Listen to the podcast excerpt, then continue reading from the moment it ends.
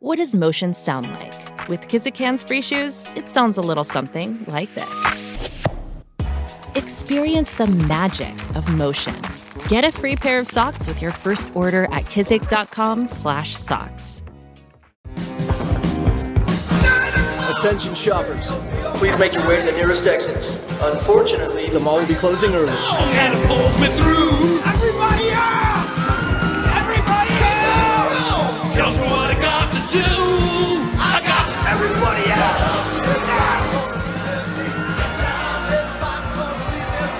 Oh yeah, memories of mall cop. You know, poor the poor mall cop, right? They have been like the butt of jokes for so long, but actually, when you look at the job today, and the reason I was thinking about the job today is just because we've had so many headlines of late, you know, about violent crime, certainly. And so, yeah, being a mall cop isn't a joke. It's actually pretty dangerous, and um, it's dangerous because we're seeing crimes certainly in Ontario, in Toronto, that we've never seen before. The smash and grabs, the uh, retail theft, and um, aggressive protesters. And when you think about mall cops, which by the way are actually security officials or officers, um, they're not armed. They're against more dangerous people that are probably armed. I mean, just this week we had that smash and grab we told you about in the news, certainly, where the suspect was carrying pepper spray, and uh, one of the uh, security officers, um, you know, got a dose of it in his face. Maybe this is a new technique, you know, where you'll get people in robbery now using bear spray because, of course, it uh, not as as uh, dangerous as a gun, and of course, it leads to lesser charges if, in fact, you get caught. I mean, really, they just want to slow you down and not get in the way of you stealing stuff. But it does raise, I think, some interesting questions.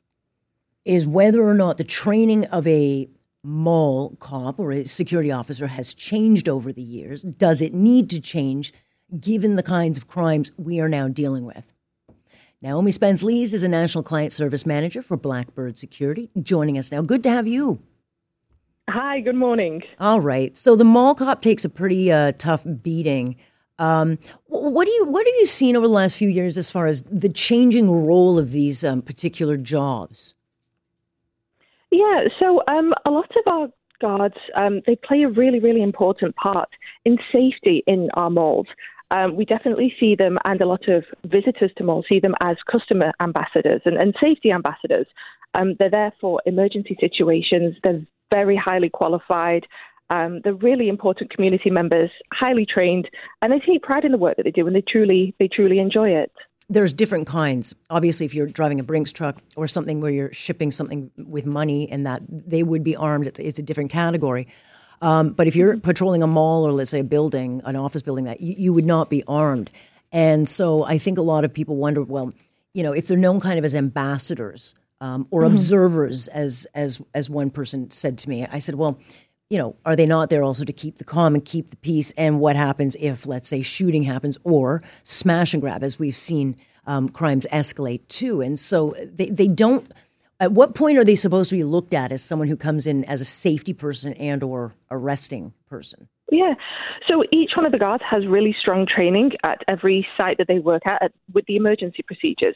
So whenever there's, um, you know, an evacuation that needs to be done, or you know, one of the, the situations that you've just mentioned, um, there's a protocol of, of things that each guard needs to be assisting with and leading, um, and each one of them gets trained on that, very highly skilled in that. Um, and people really look to the guard as sort of like a centre of calm and, and uh, a lead in what they should be doing in those situations. Yeah, and so let's say let's look five years ago because the crime we saw five years ago is not the crime we are seeing now. So let's say Toronto malls and that. I mean, the, the mall is responsible for firing, hiring its own security, right? And uh, you know they can make as much as a, a citizen's arrest, but they don't actually have an authority to detain. And even, and I was surprised to learn this, even if the alarm goes off, let's say in a store, and and they think you've stolen, they can't make you show them the bag. So the, the security guards cannot in any way kind of compel people, right? So the guards are there to keep everybody safe. Um, a lot of the work that they do is based around um, verbal de-escalation of situations. That's that's the strongest tool that they have, and it's very very successful and effective. Um, we lead a lot of our training with this, um, and we find that the vast majority of situations can be quite successfully resolved with this. Right. And so what um are you able to hire the way you might might have been before? Are people kind of looking at this job differently now? Um, so I think with any role, um, people definitely take safety into concern. Um, it, it is assessed, um, but people people come into security because they have a passion for keeping people safe, interacting with the public. Um, and again, we have a really strong training system with the Blackbird Academy, um, so that whatever challenges are faced, the guards are really well equipped to deal with, and they feel confident going out there on duty. So what what is the safety that, that they are taught? Um, so we have a huge list of courses that they go through, um, and we have a really strong management team that have a wealth of experience, many years. Um, But like, are they learning karate? Are they learning like uh, you know what what what are they learning that that would would keep up to today's kind of climate? Yeah. Um, so no, karate isn't quite on the uh, roster for the training, but um, they. Um, so a lot of the work that we do is um, the training is surrounding um, the legislation in Canada, um, trends. There's, you know, we see we work across Canada, so we see a lot of trends that come up.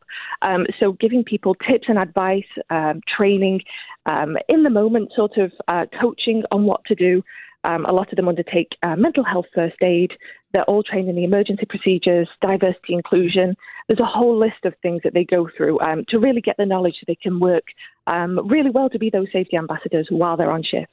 Okay, just quickly before I let you go, though, we've seen a whole new kind of, of crime where you get these groups, it's organized crime groups going in and they overwhelm. Their idea is to overwhelm. We've seen it with these protests, right? Where their idea is to get in the mall and then they make it's almost like a flash mob. How do you deal with that? Uh, So with that, um, you know, the, they're always challenging situations.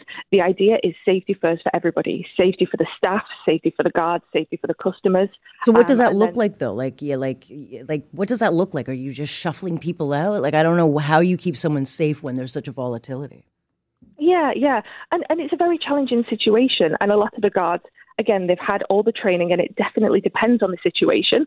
Um, some of the times it is evacuation, um, but safety is, is paramount in each one of these situations that they lead. All righty, I appreciate your time on this. Yeah, no, no problem. Thank you. Thank you. That is Nayomie Spence-Lees.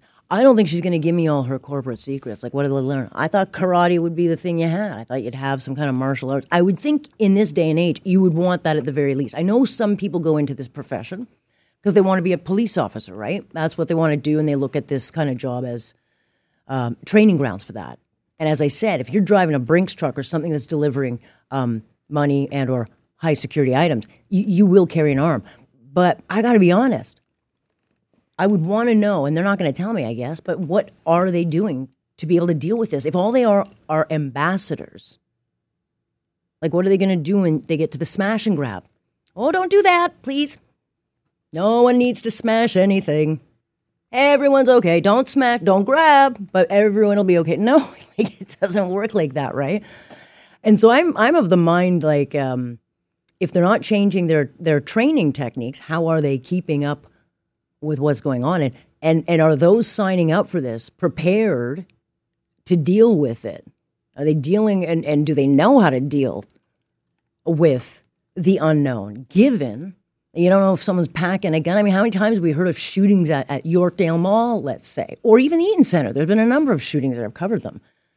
Now, at what point do you say, guys, we need like mace, we need something? We need something to be able to do our job. And I think a lot of people have expectations that if something goes down, like the security guards are going to be there. There's not a lot they can do. Even if they try to detain someone, they can be charged with false imprisonment. So it's um it's a tough job. You're really limited with what you can do.